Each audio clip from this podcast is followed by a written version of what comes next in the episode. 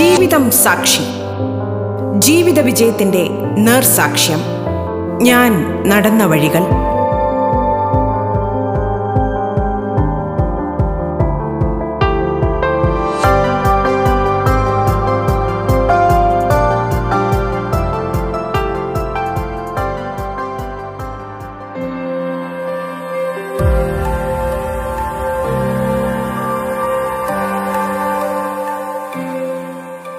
നമസ്കാരം പ്രിയ ശ്രോതാക്കളെ.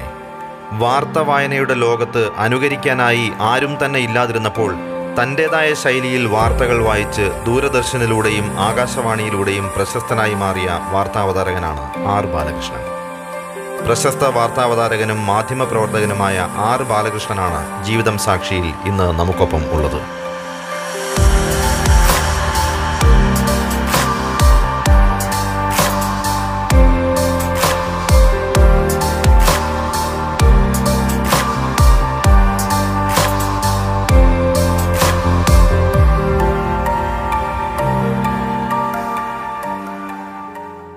റേഡിയോ കേരളയുടെ എല്ലാ ശ്രോതാക്കൾക്കും എന്റെ നമസ്കാരം.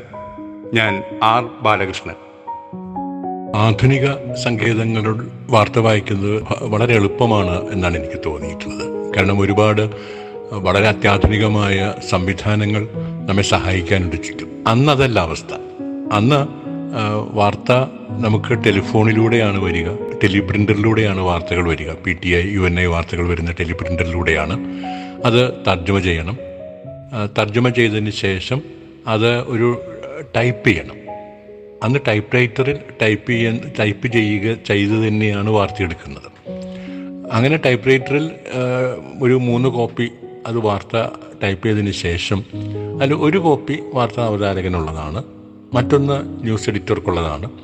പിന്നുള്ളൊരു കോപ്പി അതിന്റെ പ്രൊഡ്യൂസർക്ക് അത് പ്രൊഡക്ഷൻ അസിസ്റ്റന്റോ മറ്റോ ആയിരിക്കും അത് കൈകാര്യം ചെയ്യുക. അപ്പോൾ അതിൽ ന്യൂസ് പ്രൊഡ്യൂ ന്യൂസ് എഡിറ്ററാണ് അതിന്റെ ഒരു മുൻഗണനാക്രമം നിശ്ചയിക്കുക.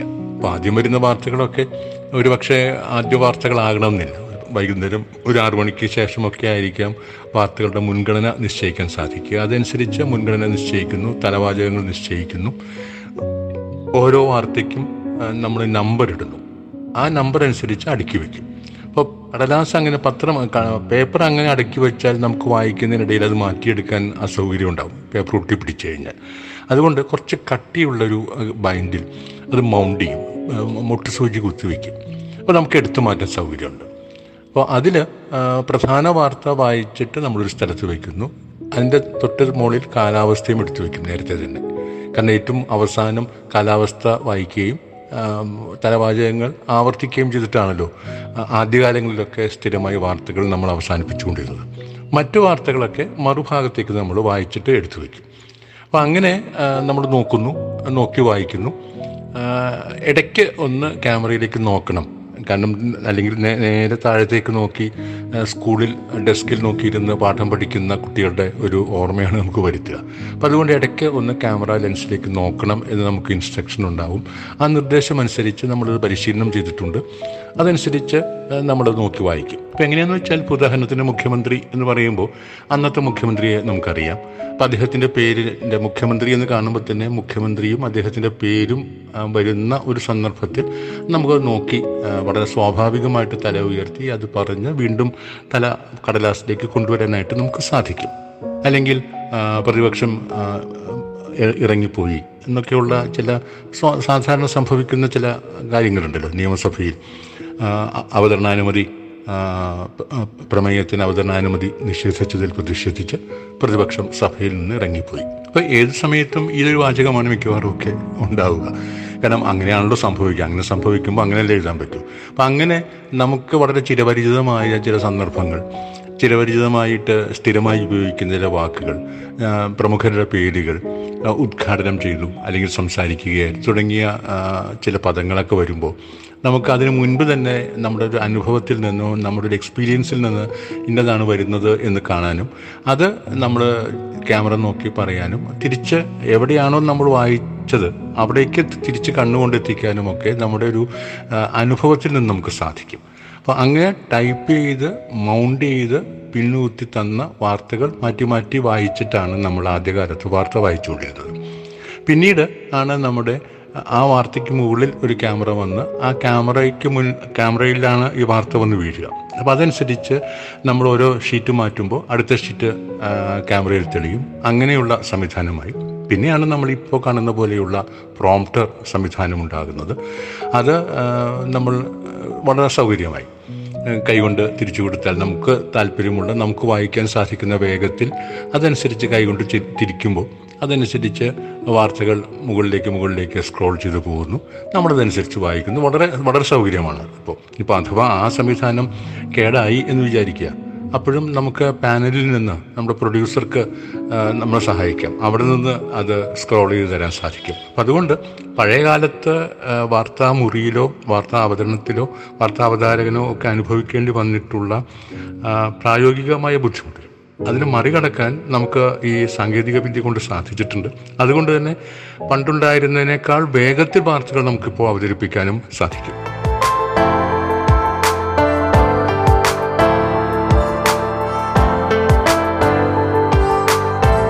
നിങ്ങൾ കേട്ടുകൊണ്ടിരിക്കുന്നത് ജീവിതം സാക്ഷി.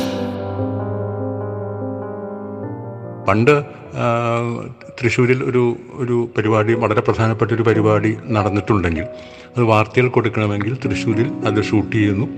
തൃശ്ശൂരിൽ നിന്ന് കാക്കനാട് വന്ന് അത് തിരുവനന്തപുരത്തേക്ക് അയക്കുന്നു. കാക്കനാട് നിന്നാണ് അത് അയക്കാൻ സാധിക്കുക. അവിടുത്തെ ദൂരദർശൻ കേന്ദ്രത്തിൽ നിന്നാണ് അത് തിരുവനന്തപുരത്തേക്ക് അയക്കാൻ സാധിക്കുക. അങ്ങനെ അത് അയച്ച് അത് തിരുവനന്തപുരത്ത് വന്ന് അത് എഡിറ്റ് ചെയ്ത് നമുക്ക് വാർത്തയിൽ കൊടുക്കണം. വളരെ വി വി ഐ പി ഇപ്പോൾ പ്രസിഡന്റോ പ്രധാനമന്ത്രിയോ പോലെയുള്ള വളരെ പ്രധാനപ്പെട്ട നേതാക്കന്മാർ ദേശീയ നേതാക്കന്മാർ വരുമ്പോഴാണ് ഒരു സൽസമയ സംപ്രേഷണത്തിന് നമുക്ക് അവസരമുണ്ടാവുക. അല്ലാത്ത സമയത്തൊക്കെ ഇങ്ങനെയൊക്കെ തന്നെയാണ് പ്രധാന പരിപാടികൾ പോവുക. ഒരുപക്ഷെ കൊല്ലത്ത് നടന്നൊരു പരിപാടി തിരുവനന്തപുരത്ത് വാർത്തയിൽ കയറണമെങ്കിലും തിരുവനന്തപുരത്തേക്ക് കാർ ഓടി വന്ന് കാസറ്റ് കൊടുക്കുമായിരുന്നു. അപ്പോൾ അവർ കൊല്ലത്തുനിന്ന് അയക്കേണ്ട സംവിധാനമില്ല. അപ്പോൾ ഒരു കാറിൽ ആ കാസറ്റ് കൊണ്ട് ആദ്യം കാസറ്റ് ആയിരുന്നല്ലോ. കാസറ്റ് കൊണ്ടുവന്ന് ആ കാസറ്റ് എഡിറ്റ് ചെയ്തിട്ട് വേണം നമുക്ക് ഏഴുമണി വാർത്തകളിൽ കാണിക്കാൻ. ഇന്ന് ആ സംവിധാനങ്ങളെക്കുറിച്ച് പറഞ്ഞാൽ എത്ര നൂറ്റാണ്ട് മുമ്പായിരുന്നു ഈ സംവിധാനം എന്ന് ചോദിക്കുന്ന പ്രൈമറി ക്ലാസ്സിലെ കുട്ടികളായിരിക്കും നമ്മളിപ്പോൾ കാണുക. അത്ര ഇത് ഒരു നാൽപ്പത് വർഷം മുമ്പ് അല്ലെങ്കിൽ ആയിരത്തി തൊള്ളായിരത്തി എൺപതുകളുടെ അവസാനം തൊണ്ണൂറുകളുടെ ആദ്യമൊക്കെ കേരളത്തിലെ ദൃശ്യമാധ്യമ രംഗത്തെ വാർത്താവിതരണ രംഗത്ത് സംഭവിച്ചുകൊണ്ടിരുന്ന കാര്യങ്ങളാണ്. അതിൽ നിന്നൊരു കുതിച്ചുചാട്ടമാണ് സാങ്കേതിക വിദ്യയിൽ ഉണ്ടായിട്ടുള്ളത്. ആ സാങ്കേതിക വിദ്യയുടെ കുതിച്ചുചാട്ടം വാർത്താവതരണത്തിലും മാധ്യമങ്ങളുടെ വളർച്ചയിലും ഒക്കെ വളരെ നിർണായകമായ ഒരു സ്വാധീനം ചെലുത്തുകയും ചെയ്തിട്ടുണ്ട്. സങ്കടകരമായ വാർത്തകൾ ഒരുപാടുണ്ട്. കാരണം നമ്മുടെ വളരെ പ്രമുഖരായ നേതാക്കന്മാരൊക്കെ മരിച്ചു മരിച്ച വാർത്തകൾ അവരുടെ മരണം അറിയിക്കേണ്ടി വരുന്ന സന്ദർഭങ്ങളിലൊക്കെ നമുക്ക് വളരെ വ്യക്തിപരമായും സങ്കടമുണ്ടാകാറുണ്ട്. കാരണം ദൂരദർശനിലൊക്കെ അവർ വരികയും അവരുമായിട്ട് നമുക്ക് സംസാരിക്കാനും ഇടപഴകാനുമൊക്കെ അവസരങ്ങളൊക്കെ ലഭിച്ചിട്ടുണ്ട്. കാരണം ആദ്യകാലത്ത് ദൂരദർശൻ മാത്രമല്ലേ ഉള്ളൂ. മിക്കവാറും പ്രമുഖരായിട്ടുള്ള എല്ലാ സാഹിത്യകാരന്മാർ നടീനടന്മാർ ഏറ്റവും സമുന്നതരായ രാഷ്ട്രീയ നേതാക്കന്മാർ ഇവരൊക്കെ മിക്കവാറും ദിവസങ്ങളിൽ ദൂരദർശനിൽ വിവിധ പരിപാടികളിൽ വാർത്തയോ വാർത്താധിഷ്ഠിത പരിപാടികളുമായിട്ടൊക്കെ വന്നു ചേരാറുണ്ട്.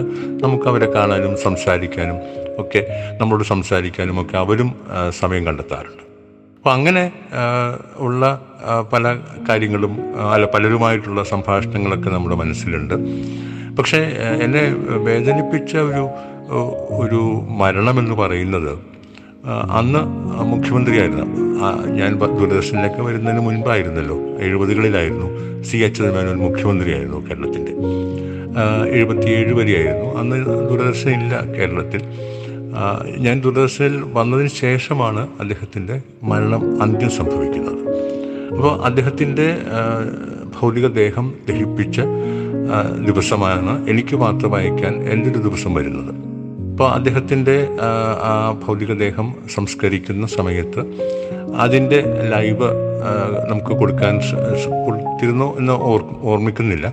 അതിന്റെ ദൃശ്യങ്ങൾ നമ്മൾ വാർത്തയിൽ ഏഴുമണി വാർത്തയിൽ കൊടുത്തിരുന്നു. അപ്പോൾ ആ ദൃശ്യങ്ങൾ കാണിക്കുകയും ആ ദൃശ്യങ്ങൾ കുറച്ച് നേരം കുറച്ചധികം നേരം നമ്മൾ ഹോൾഡ് ചെയ്യുമായിരുന്നു. കാരണം സി എച്ച് സി അച്യുതമേനനെ പോലെ വളരെ ആരാധ്യനായൊരു മുഖ്യമന്ത്രിയുടെ അന്ത്യ കർമ്മങ്ങളൊക്കെ വളരെ വിശദമായിട്ട് നമ്മൾ വാർത്തയിൽ കാണിച്ചിരുന്നു.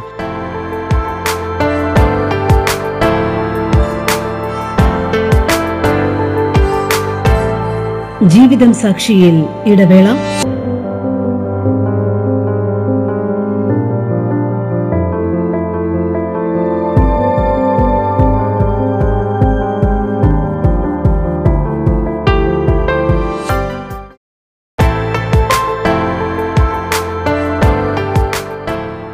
പ്രശസ്ത വാർത്താവതാരകനും മാധ്യമപ്രവർത്തകനുമായ ആർ ബാലകൃഷ്ണനൊപ്പമുള്ള ജീവിതം സാക്ഷി തുടർന്നു കേൾക്കാം.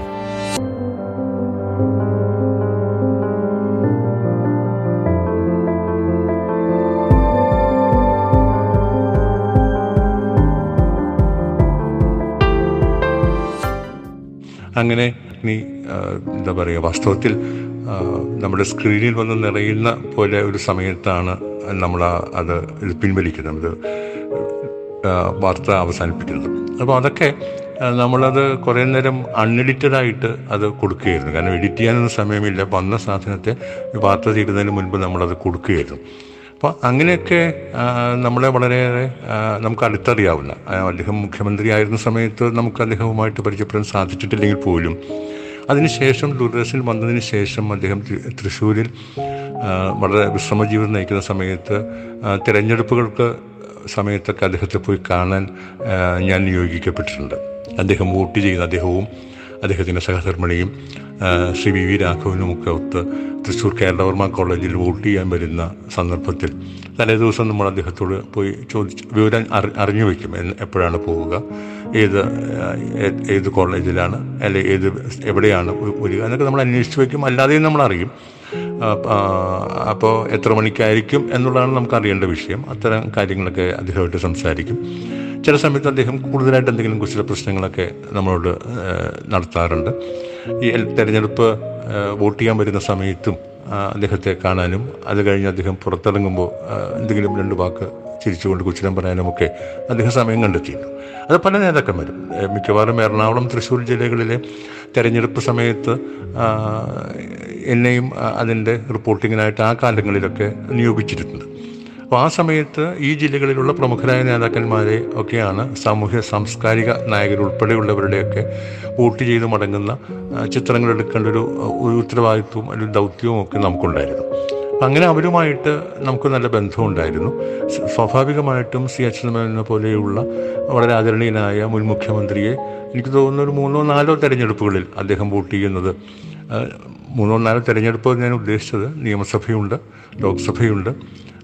ആദ്യത്തെ ജില്ലാ കൗൺസിൽ തിരഞ്ഞെടുപ്പുണ്ട്. അങ്ങനെ രണ്ടോ മൂന്നോ മൂന്നോ നാലോ തിരഞ്ഞെടുപ്പുകളിൽ അദ്ദേഹം സഹധർമ്മിണിയോടൊപ്പം വന്ന് വോട്ട് ചെയ്ത് മടങ്ങുന്ന ദൃശ്യങ്ങൾ പകർത്തുന്നതിനൊപ്പം നിൽക്കാൻ അതിന്റെ റിപ്പോർട്ട് ചെയ്യാനൊക്കെ എനിക്ക് സാധിച്ചിട്ടുണ്ട്. അപ്പോൾ ആ നിലയ്ക്ക് അദ്ദേഹവുമായിട്ട് ഒരു ഒരു വളരെ കൂടുതൽ സംസാരിക്കാൻ സാധിച്ചിട്ടുള്ള ഒരു നേതാക്കന്മാരിൽ ഒരാളെന്ന നിലയ്ക്ക് അദ്ദേഹത്തോടൊരു അടുപ്പവും ഒരു സ്നേഹവും നമ്മളോട് അദ്ദേഹം കാണിച്ചിട്ടുള്ള വാത്സല്യവും ഒക്കെ മനസ്സിലുള്ളത് കൊണ്ടാകാം ചിത കത്തിയിരിക്കുന്നതും ആ ആ തീ സ്ക്രീനിൽ നിറയുന്നതുമൊക്കെ കാണുമ്പോൾ മനസ്സിനെ വല്ലാതെ വേദനിപ്പിച്ചിട്ടുണ്ട്. പക്ഷെ നമ്മുടെ വാർത്തകളിലോ നമ്മുടെ ശബ്ദത്തിലോ നമുക്കത് പ്രകടിപ്പിക്കാനാവില്ല. നമ്മളത് പ്രകടിപ്പിക്കാൻ ആ, ജനപ്രേക്ഷകൻ ഉദ്ദേശിച്ചിട്ടുമില്ലെങ്കിൽ പോലും നമ്മുടെ മനസ്സിനെയൊക്കെ വല്ലാതെ വേദനിപ്പിച്ചിട്ടുള്ള സംഭവങ്ങളിലൊന്ന് സ്വാഭാവികമായിട്ടും സി എച്ച് മേനോന്റെ ശവസംസ്കാരവുമായി ബന്ധപ്പെട്ട ചില ദൃശ്യങ്ങളായിരുന്നു.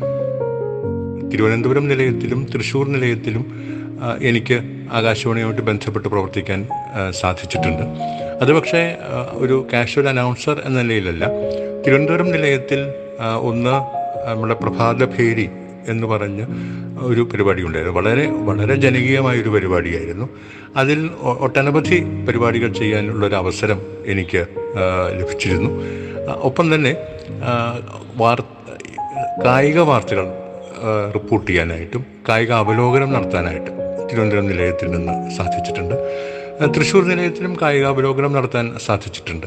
അപ്പോൾ കായിക അവലോകനം നടത്തുകയും അതുപോലെ തന്നെ യൂണിവേഴ്സിറ്റി മീറ്റ് പോലെയോ അല്ലെങ്കിൽ ദേശീയ തലത്തിലുള്ള ഏതെങ്കിലും ചാമ്പ്യൻഷിപ്പുകൾ നടക്കുന്ന സമയത്തോ ഒക്കെ അതുമായി ബന്ധപ്പെട്ട ചില കുറിപ്പുകൾ തയ്യാറാക്കാനും അവതരിപ്പിക്കാനും ഒന്നോ രണ്ടോ സന്ദർഭങ്ങളിൽ അതിനുള്ള റണ്ണിങ് കമൻട്രി നൽകാനുമൊക്കെ എനിക്ക് സാധിച്ചിട്ടുണ്ട്. ഒരു ഏറ്റവും ബുദ്ധിമുട്ട് വന്ന ഒരു സന്ദർഭം തളിക്കുളത്ത് വെച്ച് ഒരു ദേശീയ വോളിബോൾ ടൂർണമെന്റ് നടക്കുന്നുണ്ട് എല്ലാ വർഷവും നടക്കുന്നതാണ്. അപ്പോൾ തളിക്കുളത്ത് നടക്കുന്ന ആ ദേശീയ വോളിബോൾ ടൂർണമെന്റിൽ അതിന്റെ ദൃക്സാക്ഷി വിവരണം വിവരണം നൽകുന്നവരിൽ ഒരാൾ ഞാനായിരുന്നു. അപ്പോൾ ഞാൻ വോളിബോളിൽ അത്രയൊന്നും പറഞ്ഞിട്ടില്ല. അപ്പോൾ അത് ഒരു ദേശീയ വോളിബോൾ ടൂർണമെന്റ് ആകുമ്പോൾ നമുക്ക് കുറേ കൂടി ആവേശകരമായ കളിയാണ് ആവേശകരമായ പാസുകളാണ് ആവേശകരമായ മത്സരം കൊണ്ടുപോകുന്ന ടീമുകളുമാണ്. ആ സമയത്ത് അവരോടൊപ്പം അതിനോടൊപ്പം കാണികളിലേക്ക് ആവേശം കൊണ്ടു കൊടുക്കുക എത്തിക്കുക എന്ന് പറയുന്നത് വല്ലാത്തൊരു വെല്ലുവിളിയായിരുന്നു. അപ്പോൾ അങ്ങനെ തത്സ നമുക്ക് ദൃക്സാക്ഷി വിവരണം നൽകാനുള്ള ഒരു അവസരവും ആകാശവാണിയിൽ നിന്ന് എനിക്ക് ലഭിക്കുകയുണ്ടായി അത് തൃശ്ശൂരിലാണ്. തിരുവനന്തപുരത്ത് അതിന്റെ റിപ്പോർട്ടുകൾ അവലോകനങ്ങൾ നൽകുന്ന കായിക രംഗത്തിന്റെ കായിക അവലോകനം നടത്തുന്ന ചില സന്ദർഭങ്ങളാണ് എനിക്ക് ലഭിച്ചത്. കൊച്ചി എഫ് എം ആണ് എന്നെ സത്യം പറഞ്ഞാൽ എന്റെ ഉച്ചാരണത്തെ കുറേ കൂടി അത് നന്നായി താങ്കൾ പറയുമെങ്കിൽ അല്ലെങ്കിൽ നിങ്ങൾ പറയുമെങ്കിൽ അത് നന്നാക്കിയെടുക്കാനുള്ള തീർച്ചയായിട്ടും ദൂരദർശൻ എന്നെ എന്നെ പഠിപ്പിച്ചിട്ടുണ്ട്. അത് കുറേ കൂടി തേച്ചും എനിക്കത് കൊച്ചി എഫ് എം ആണ്. അത് കൂട്ടിച്ചേർത്തിട്ടാണ് ഇന്ന് ഞാൻ ഈ പറയുന്ന മലയാളത്തിന് എന്തെങ്കിലും വ്യക്തതയും ശുദ്ധതയും ഉണ്ട് എന്ന് താങ്കൾ പറയുമെങ്കിൽ നിങ്ങൾ പറയുമെങ്കിൽ അതിന്റെ അതിന്റെ ക്രെഡിറ്റ് പോകുന്നത് അതിന്റെ ബഹുമതി പോകുന്നത് ഈ രണ്ട് മാധ്യമ സ്ഥാപനങ്ങൾക്കാണ്.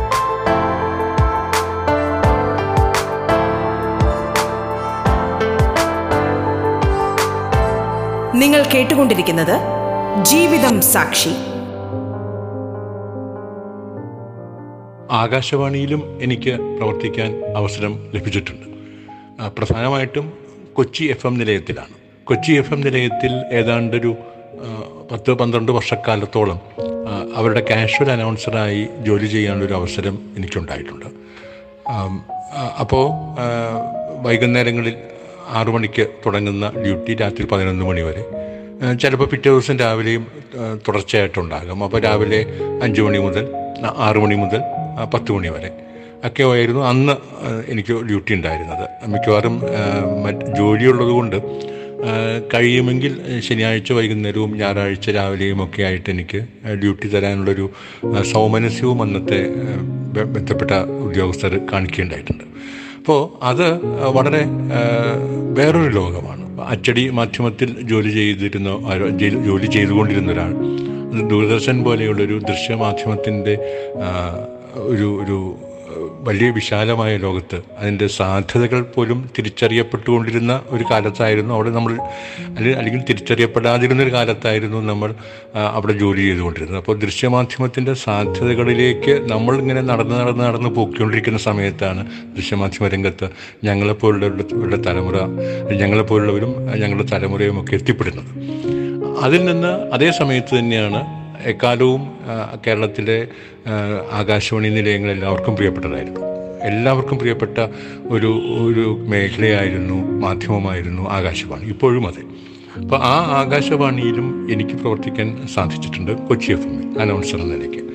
അതിൽ ഏറ്റവും ഏറ്റവും ഒരുപക്ഷെ എനിക്കുണ്ടായിട്ടുള്ള വ്യക്തിപരമായ രണ്ട് കാര്യങ്ങൾ ഞാനൊന്ന് പറഞ്ഞുകൊള്ളട്ടെ ഒന്ന് ശനിയാഴ്ച ദിവസങ്ങളിൽ പല പലപ്പോഴും ഒരു മണിക്കൂർ ശാസ്ത്രീയ സംഗീതം ഉണ്ടാകാറുണ്ട്. പത്ത് മുതൽ പതിനൊന്ന് വരെ. അത് ഇന്ത്യയുടെ വിവിധ ഭാഗങ്ങളിലുള്ള വളരെ പ്രശസ്തരായിട്ടുള്ള എ ഗ്രേഡ് ആർട്ടിസ്റ്റുകളാണ് ആ സമയത്ത് ആലപിച്ചിട്ടുള്ള അതിന്റെ റെക്കോർഡാണ് നമ്മൾ ആ സമയത്ത് കൊടുക്കുക. അത് ശാസ്ത്രീയ സംഗീതം കേൾക്കുന്നതിലും അത് ആസ്വദിക്കുന്നതിലുമൊക്കെ എനിക്ക് നൽകിയ ഒരു ഉത്തേജനമുണ്ട്. കാരണം ഒരു മണിക്കൂർ നമുക്ക് അവിടെ ഉണ്ടാകണം അത് കേൾക്കണം. വേറെ ഒന്നും നമുക്ക് ചെയ്യാൻ അനുവദിച്ചിട്ടില്ല. ആ, നമ്മൊന്നും ചെയ്യാൻ സാധിക്കുകയുമില്ല മുറിക്കകത്ത്. അപ്പം അതുകൊണ്ട് അത് കേട്ടിരിക്കുക ആ, കേൾവി ഒരുപക്ഷെ ശാസ്ത്രീയ സംഗീതം കേൾക്കുന്നതിലേക്കും ആസ്വദിക്കുന്നതിലേക്കുമൊക്കെ എനിക്ക് ഒരു വലിയ ഗുണം ചെയ്തു എന്നാണ് ആദ്യമായിട്ട് പറയുന്നത്. അപ്പോൾ ആകാശവാണിയിൽ ജോലി ചെയ്തതുകൊണ്ട് ശാസ്ത്രീയ സംഗീതം ആസ്വദിക്കാനുള്ളൊരു അവസരവും ആ അവസരം പിന്നീട് സ്ഥിരമായ ശാസ്ത്രീയ സംഗീതം കേൾക്കാനുള്ളൊരു താല്പര്യവുമൊക്കെ എന്നിൽ ഉണർത്തി എന്ന് തന്നെ എനിക്ക് പറയേണ്ടി ഒരു ആകാശവാണിയെക്കുറിച്ച് പറയുമ്പോൾ. പിന്നെ ഏറ്റവും സന്തോഷകരമായിട്ട് ഞാൻ ഇതിൽ ചെയ്തിട്ടുള്ളത് ചലച്ചിത്ര ഗാനങ്ങളാണ്. ഇപ്പോൾ ഉച്ചനേരത്തൊക്കെ നേരത്തൊക്കെ ഒരു മണി മുതൽ രണ്ട് മണി വരെ ചലച്ചിത്ര ഗാനങ്ങൾ. ചില ദിവസങ്ങളിൽ ഏത് ദിവസങ്ങളാണ് ഞാൻ മറന്നുപോയി? രാത്രി കൊച്ചി എഫ് എമ്മിലാണല്ലോ. കൊച്ചി എഫ് എമ്മിൽ ഒരു മണിക്കൂർ ചലച്ചിത്ര ഗാനങ്ങൾ. ചില സമയത്ത് അരമണിക്കൂർ. അങ്ങനെ ചലച്ചിത്ര ഗാനങ്ങൾക്ക് കൂടുതൽ പ്രാധാന്യമുള്ള സംഗീതത്തിന് കൂടുതൽ പ്രാധാന്യമുള്ള ഒരു സംവിധാനമാണല്ലോ എഫ് എം എന്ന് പറയുമ്പോൾ. അപ്പോൾ നല്ല നല്ല രസമാണ്. രാത്രി നമ്മൾ ഒരു പാട്ട് അനൗൺസ് ചെയ്യുന്നു ആ പാട്ട് കേൾക്കുന്നു. മിക്കവാറൊക്കെ നല്ല പാട്ടുകളായിരിക്കുമല്ലോ. മലയാളത്തിലുള്ള നല്ല നല്ല ഗാനങ്ങളാണല്ലോ ആവർത്തിച്ച് ആവർത്തിച്ച് വയ്ക്കുക അപ്പോൾ അതിങ്ങനെ കേട്ട് ഇങ്ങനെ ആസ്വദിച്ച് ഒരു മണിക്കൂർ പോകുന്നതറിയില്ല. ചില സമയത്തൊക്കെ എന്താ പറയുക നമ്മൾ ഞെട്ടിയണിരിക്കും പാട്ട് കഴിഞ്ഞു പോയോ എന്നൊക്കെ നമുക്കൊരു സംശയം തോന്നും. അത്ര ആസ്വദിച്ചിരുന്ന പാട്ട് കേൾക്കുകയും ഒരു ഒരു മുറിക്കകത്ത് സ്റ്റുഡിയോയ്ക്കകത്ത് നമ്മൾ മാത്രമുള്ള ഒരു ലോകത്ത് യേശുദാസിന്റെയോ ജാനകിയുടെയോ ചിത്രയുടെയൊക്കെ ശബ്ദം ഇങ്ങനെ ഒഴുകി വരിക നമ്മളത് ലയിച്ചിരുന്ന് കേൾക്കുക ആ പാട്ട് കഴിഞ്ഞ് അടുത്ത പാട്ട് അനൗൺസ് ചെയ്യുക വീണ്ടും പാട്ട് കേൾക്കുക. അങ്ങനെ ഒരു മണിക്കൂറൊക്കെ ആ സ്റ്റുഡിയോയ്ക്കകത്ത് ആസ്വദിച്ചിരുന്ന് പാട്ട് കേൾക്കുന്ന ഒരു സന്ദർഭം. ഒരുപക്ഷെ വീട്ടിൽ നമ്മൾ എത്ര വലിയ ഇത് വെച്ചിട്ട് കേട്ടാലും അത്രയും സുഖം കിട്ടുന്ന എനിക്ക് തോന്നിയിട്ടില്ല. വീട്ടിൽ നമ്മൾ പാട്ട് കേൾക്കുന്നു. നമ്മൾ പാട്ട് കേൾക്കുമ്പോൾ നമ്മൾ ആസ്വദിക്കുന്നു. ഇതൊക്കെ ശരി തന്നെ. പക്ഷേ ആ ഒരു സുഖം ആകാശവാണിയിൽ നമ്മൾ ആ സ്റ്റുഡിയോയ്ക്കകത്ത് നമ്മൾ അനൗൺസ് ചെയ്തിട്ട് നമ്മൾ മാത്രം ഇരുന്ന് ആ പാട്ട് കേൾക്കുമ്പോൾ ഒരു വല്ലാത്തൊരു അനുഭൂതി. അത് എന്നെ എനിക്ക് ആലോചിക്കുമ്പോൾ അത്രയും നന്നായി പാട്ട് ആസ്വദിച്ച സന്ദർഭങ്ങൾ ഉണ്ടായിട്ടുണ്ടോ എന്ന് ചോദിച്ചാൽ ഇല്ല എന്ന് തന്നെ എനിക്ക് പറയാനുള്ളൂ.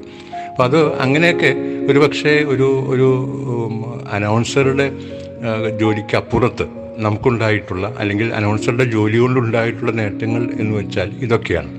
പിന്നെ മറ്റൊന്ന് എനിക്ക് എന്നെ സഹായിച്ചിട്ടുള്ളത് പ്രൊഫഷണലി സഹായിച്ചിട്ടുള്ളത്. ദൂരദർശൻ ശബ്ദമെന്ന് പറയുന്നത് അല്ലെങ്കിൽ വാർത്ത അവതരിപ്പിക്കുക എന്ന് പറയുന്നത് ദൃശ്യങ്ങൾക്ക് അനുബന്ധമായിട്ടാണ്. സ്വാഭാവികമായിട്ടും ദൃശ്യമാധ്യമം എന്ന് പറയുമ്പോൾ അത് ദൃശ്യത്തിനോട് അനുബന്ധമായി നമ്മൾ ശബ്ദം കൊടുത്താൽ മതി.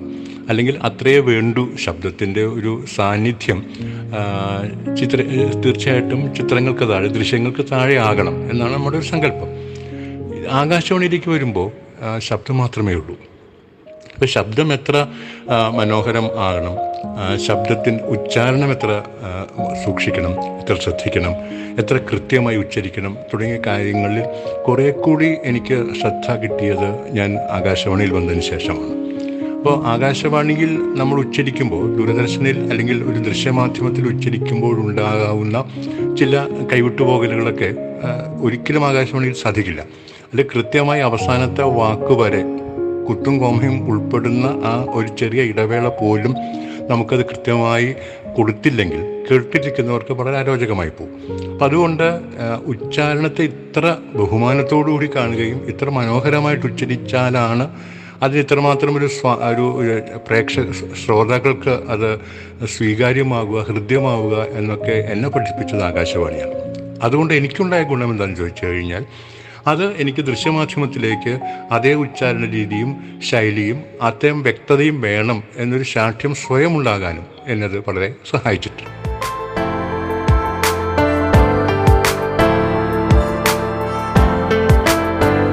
പ്രശസ്ത വാർത്താ അവതാരകനും മാധ്യമപ്രവർത്തകനുമായ ആർ ബാലകൃഷ്ണനൊപ്പമുള്ള ജീവിതം സാക്ഷിയുടെ ഈ അധ്യായം ഇവിടെ പൂർണമാകുന്നു.